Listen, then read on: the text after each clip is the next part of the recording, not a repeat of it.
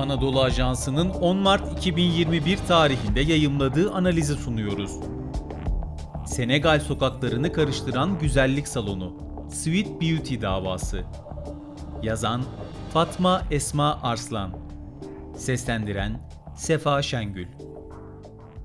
Senegal'de muhalefetteki Çalışma, Etik ve Kardeşlik için Senegal Yurtseverliği Partisi yani PASTEF lideri Osmane Sonko hakkında Şubat ayında yapılan tecavüz suçlaması ülke tarihinin son 10 yılda yaşadığı en büyük şiddet olaylarına neden olurken tarihin büyük ölçüde tekerrür ettiğini de gözler önüne serdi.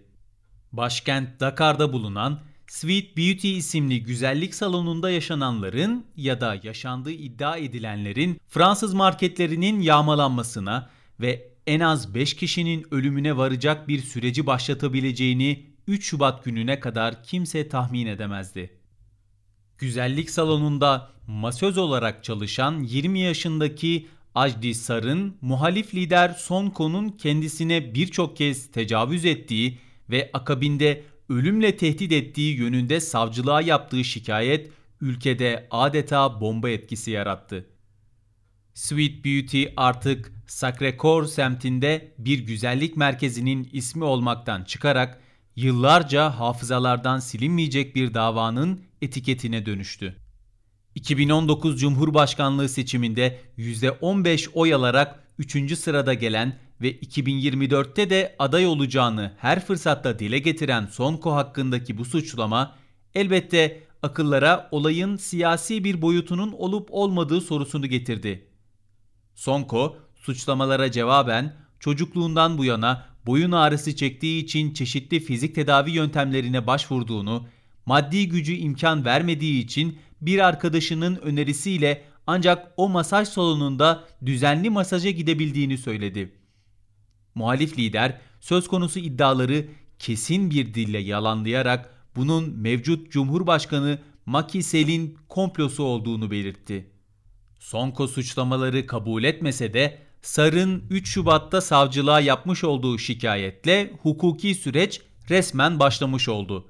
Suçlamalara ilişkin ifade vermesi gereken Sonko'nun milletvekilliği dokunulmazlığı da 26 Şubat'ta düzenlenen meclis oturumuyla kaldırıldı. Gözaltı kararı fitili ateşledi. Başta reddetse de Sonko din adamları ve sivil toplumun baskısıyla ifadeye gitmeyi kabul etti. Sonko'nun Dakar mahkemesine epey kalabalık bir kortejle gitmek istemesi ise olayların seyrini değiştirdi. Güvenlik güçleri Sonko'dan araç sayısını 5'e düşürmesini istedi fakat talepleri karşılık görmedi.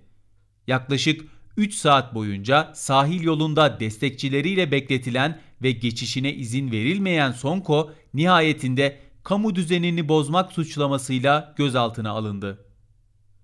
Kimsenin beklemediği bu sürpriz gözaltı ise Senegal tarihinde eşine pek rastlanmamış şiddet olaylarının fitilini ateşlemiş oldu. Büyük ölçüde gençler ve üniversite öğrencilerinden oluşan Sonko destekçileri kentin birçok noktasında toplanarak Sonko'nun gözaltına alınmasını protesto etmek istedi. Polisin olaylara müdahalesiyle Sonko destekçileri ve güvenlik güçleri arasında o gün geç saatlere kadar arbede devam etti ancak asıl uzun yıllar hatırlanacak şiddet olayları 5 Mart Cuma günü yaşandı.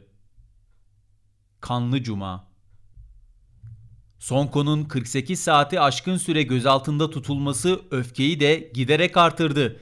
5 Mart Cuma günü ülke çapında sokağa inen Sonko destekçilerine hükümet karşıtları da katıldı.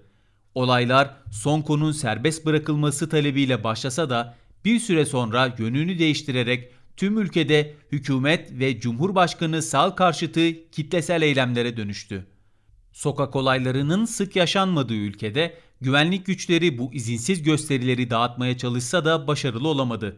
Suç çetelerinin de göstericilerin arasına karışmasıyla birlikte belki bir yıl boyunca kayda geçmeyen gasp, hırsızlık gibi birçok adi suç 24 saat içinde yaşandı. Öfke Fransız perakende zinciri Öşan'a yöneldi ve Senegal tarihinde pek örneği olmayan kitlesel bir yağmaya sahne oldu. Ülke çapında 33 şubesi bulunan Öşan'ın 17 şubesi yağmalandı ve ardından yakıldı. Tüm bunlar olurken yabancı sermayeye ait diğer işletmelere dokunulmadı. Fransa'ya karşı yükselen bu öfkenin iki nedeni sayılabilir. İlki, Sonko'nun uzun süredir ülkedeki Fransız sermayesini ve Öşan'ı hedef alan sözleri, ikincisi ise Cumhurbaşkanı Salin artık Fransa tarafından desteklendiğine inanılması ya da başka bir deyişle Macron'un adamı olarak görülmesi. Dışişleri Bakanlığı'nın suçladığı dış güçler kim? Bulunduğu bölgenin en huzurlu ve sakin ülkesi olarak bilinen Senegal'de yaşananlar bazı aktörlerin ara buluculuk için devreye girmesine neden oldu. Sivil toplum örgütleri, tarikat liderleri ve toplumun ileri gelenleri Cumhurbaşkanı Sal'le görüşerek havayı acilen yumuşatmasını talep etti. Halk, Cumhurbaşkanı Sal'in ekranlara çıkması için çağrı yaparken konuşanlar Dışişleri Bakanı Aysata Tal Sal ve İçişleri Bakanı Diom oldu.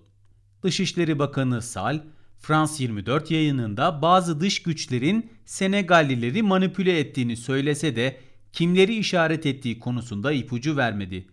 Diom'un 5 Mart akşamı yaptığı konuşmada olayları terörizm olarak nitelemesi ise ateşi körükledi ve bunun üzerine Sonko destekçileri 8, 9 ve 10 Mart'ta sivil itaatsizlik ve eylem çağrısı yaptı.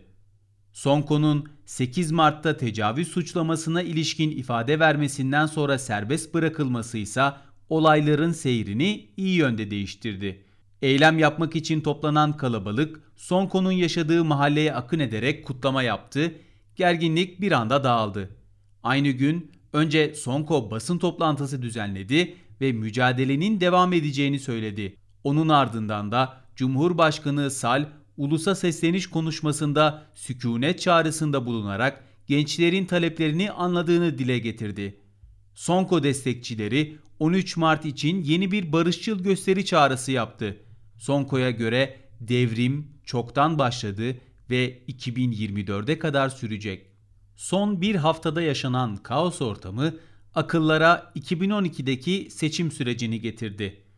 2012 Cumhurbaşkanlığı seçimlerinde dönemin Cumhurbaşkanı Abdülhaye Vade'ye karşı yarışan Sal, tıpkı bugünkü Sonko gibi gençler tarafından destekleniyordu. Aktörler yer değiştirse de verilen sözler ve beklentiler bugünkülerle neredeyse birebir aynıydı. O dönem Vade'yi silahlı milis güçlerle halka ateş açmakla suçlayan Sal, 5 Mart'taki olaylarda aynı eleştiriye maruz kaldı geçmiş seçim sürecinde güvenlik güçlerinin açtığı ateşle 5 kişinin hayatını kaybetmesiyle ilgili Vade'yi sorumlu tutan Sal, bugün aynı suçlamanın hedefi oldu. Vade'yi Cumhurbaşkanlığı döneminde aşırı zenginleşme ve yakınlarını kayırmakla itham eden Sal, Sonko tarafından yıllardır aynı gerekçelerle eleştirilmekte. Burada şu soruya cevap aramak gerekiyor. 10 yıl önce her 3 Senegalliden ikisinin oyunu almaya başaran Macky Sall'i acımasızca eleştirdiği rakibine dönüştüren şey tam olarak nedir? Yolsuzluk, denetim ve denge sisteminin devre dışı bırakılması, güçler ayrılığı dengesinin göz ardı edilmesi ya da sistemin ta kendisi mi? Seçim sürecine ilişkin Amerikalı yönetmen Elizabeth Chai Vasarhelyi tarafından çekilen Bozulmaz İrade isimli belgeselde Sal, zaferinin kesinleşmesiyle şu ifadeleri kullanmıştı. Senegal Cumhurbaşkanı olarak prensiplerimi sürdüreceğim. Vadede başta prensiplerine sadıktı ama güç insanı bozar. Umarım Senegal Cumhurbaşkanı olarak aynı şey benim başıma da gelmez. Senegal siyasetinin Makiseli 10 yılda Vade'nin bir kopyası haline getirenin ne olduğunu, Sonko'nun da Sal'in bir taklidine dönüşmeden önce tespit etmesi tarihin tekerrürünü durdurmak için kaçınılmazdır.